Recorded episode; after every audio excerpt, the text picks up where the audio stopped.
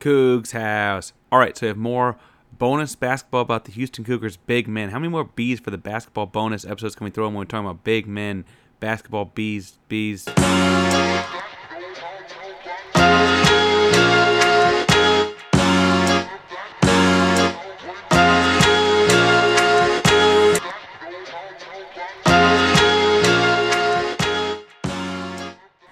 Welcome to Locked On Coogs, daily podcast about your Houston Cougars. I'm your host, Houston-born teacher and coach Parker Ainsworth, here to break down all things Coogs. If you're a U of H fan or just a hater came to stop by, be sure to hit subscribe and download the podcast each day for the latest on the Coogs all year long. If you're subscribed, our show should pop up in your feed each day, so make sure to make Locked On Coogs your first listen of the day. And as I was saying before the music cut me off, we're going to talk about Houston Cougar big man J'Wan Roberts today. Now, I think the cutoff was because I was trying to make too many B alliterations there, but Big man J'Wan Roberts looks to be making his way into the starting lineup this year for the number three overall Houston Cougars. Now, it's hard to forget J'Wan Roberts after watching him play last season. He played about 16 minutes per game and managed to get about five rebounds in those 16 minutes. But when we look at the kind of impact we're looking to get out of J'Wan Roberts this season, I think the one word that describes his play the absolute best is relentless. Now, J'Wan Roberts is 6'7", 230, and that's not your traditional big man height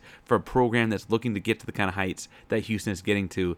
But his 7'1 wingspan, at least 7'1 per Kelvin Sampson, is certainly a big, big factor in how his springiness and explosiveness ends up getting the seven foot one wingspan above the six foot seven frame, plus the springs at the bottom by his legs. Like all that seems to be working together to constantly be tipping and poking at the ball. At the coach clinic I went to a few weeks ago, Kelvin Sampson said that they keep track of things like getting rebound tips, tipping the ball on a rebound, even if you don't get the rebound yourself. It's a way that he and his staff calculate the effort or the effort you're making for the rebound because you're going in and getting a tip. And his big men, he hopes to get like, I forget what the number was, but let's say 20. He's hoping in a 20 minutes of play, you get 20 tips on the ball on offense, and you might get three or four offensive rebounds out of that. And then he followed up with like, if the number was 20, that J'Wan Roberts is getting more like 30 and 40. He is a relentless rebounder and attacks the offensive glass. And what's awesome about that is is he does get his couple of putbacks a game and will probably end up averaging like 7 or 8 points without Houston having to ever drop a play for him.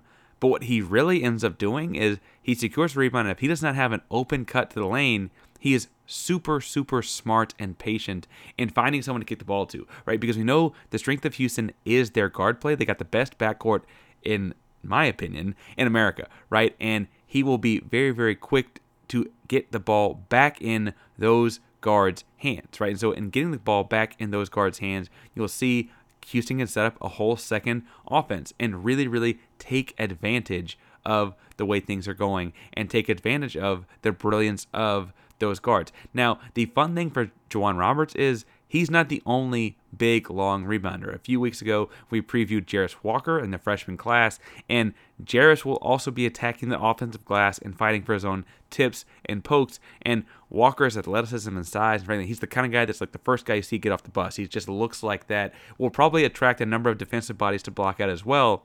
And being completely honest, there's part of me that thinks like J'Wan Roberts' job might just be to do the ugly, dirty work so Jarace Walker can look kind of pretty. And frankly, if I were going to pick a guy to do the ugly, dirty work in America, I don't know if I'm picking anyone ahead of J'Wan Roberts. Now, J'Wan Roberts has an interesting background and story. He's originally from the Virgin, the U.S. Virgin Islands, I should say, and I'm not gonna, uh, you know, liken him to Tim Duncan or anything like that. But for whatever reason, we see like an intent and focus on defense and the details coming out of basketball from that area. And maybe Kelvin Sampson's on to something here, right? He talks about having worked with the Spurs and seeing the Tim Duncan thing up close. And I guess technically, J'Wan Roberts did go to school in Killeen, Texas. And so, it, you know, the Houston thing makes sense from that standpoint. But I think it's worth pointing out that, like, the easygoing island lifestyle is something that J'Wan Roberts completely leaves on the sideline once he enters the basketball court. He is a big, strong physical presence, and frankly, in the red and white scrimmage was the only scrimmage we have any like actual eyes on because you weren't allowed to watch the Texas or Duke ones. I have to say that J'Wan Roberts' physicality was one of the most impressive things on the floor. Now, it was an inter squad scrimmage. Who knows, you know, by the time you've been practicing that many weeks in a row, there's probably a little bit of beef built up. But man, oh man, was he getting after guys physically. I mean, like elbows and rib cages on blockouts and getting his butt up under people's knees on blockouts and then simultaneously like springing up through their chest and shoulders to go grab balls off the rim. He has a great job of tracking as well. He's a really, really great rebounder. And in a starting role this season, getting more like 24, 25 minutes a game, I think you're going to see him approach that 10 rebound per game mark. And I think it's really, really interesting to see like the way Houston continues to have like this pipeline of guys that do that dirty work. Last year, I might have called that guy Josh Carlton, and frankly, we saw Josh Carlton average closer to a double double as well. And so I could see J'Wan Roberts just kind of sliding in and plug and play. Now, Robert is shorter and he's a little bit thicker, but I think what's interesting in that is the long arms, from what I can tell, both in watching his play a little bit closer from last season, as well as that red and white skirt. I think the length kind of negates all that, right? Now, his energy is the thing that really negates that. Again, the being relentless and always attacking and go, go, go all the time. That's probably what actually negates it the most. But man, oh man, J'Wan Roberts is a fun guy to watch play basketball. And it'll be the classic deal where he's going to get some big rebound and putback at some key moment of some crucial game that really helps, like, cement Houston's historic season we think they're going to have. And he's going to look at the student section, go into that full body flex. And I'm telling you, the top of the Fertitta Center will come off. He's that kind of an energy guy, and I'm really, really excited for the kind of presence he's going to bring to the Houston Cougars. I also think it's worth pointing out that, like, there's a potential here that Houston gets this guy for a little while, right? So he did redshirt his freshman year in 2019 20. He was eligible for the COVID redshirt because of that at the end of the season. He played in the 2020 2021 season as a technical freshman and then he played last season as a technical sophomore. So this could be the you know continuation of a a long time we get J'Wan Roberts, and I didn't get to see it in person in the scrimmage, but there's rumors that he's worked on a jump shot or some added, added element to his offensive game. And I don't mean to say these guys shoot threes, although I, I think every big man wants to shoot threes at some point in their life.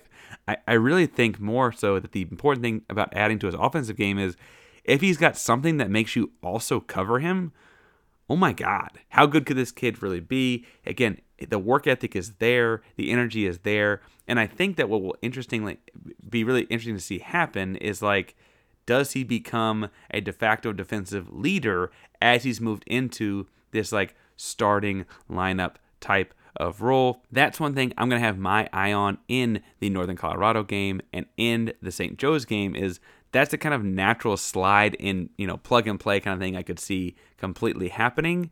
And so, honestly, like that would be really, really cool to see happen for this kid in his first year as a starter because he's a kid that doesn't get the same shine as Walker or Shead or Sass or any of our other super like marquee big name talents but he's going to be doing the dirty work that gets them the ball anyway. I can't wait to celebrate him and all his fun with you guys all season long. You can find me on Twitter at Painsworth512. That's P A I N S W O R T H 512. We can talk about all the fun things we get to do when we watch him play basketball. Again, I am so, so excited. Thank you for downloading and subscribing to the Locked On Coogs podcast. Locked On Coogs is a proud member of the Locked On Podcast Network, your team every day.